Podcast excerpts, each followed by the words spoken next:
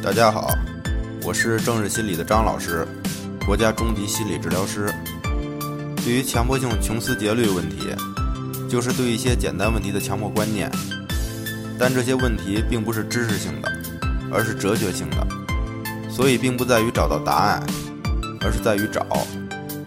那么为什么会如此急切的思考呢？是足够的吸引，这种吸引是紧张和恐惧的。而具体的内容是什么，则要结合具体的情况来看的。那么我们要谈的是，回避了责任，就是我们执着于什么的时候，一定是放下了另一件事，并且会认为强迫影响了自己的学习、工作。这是意识与无意识理解的区别。而从意识的角度，是无法解决强迫的问题的。所以我们更重要的是，我们要看清的哪些责任。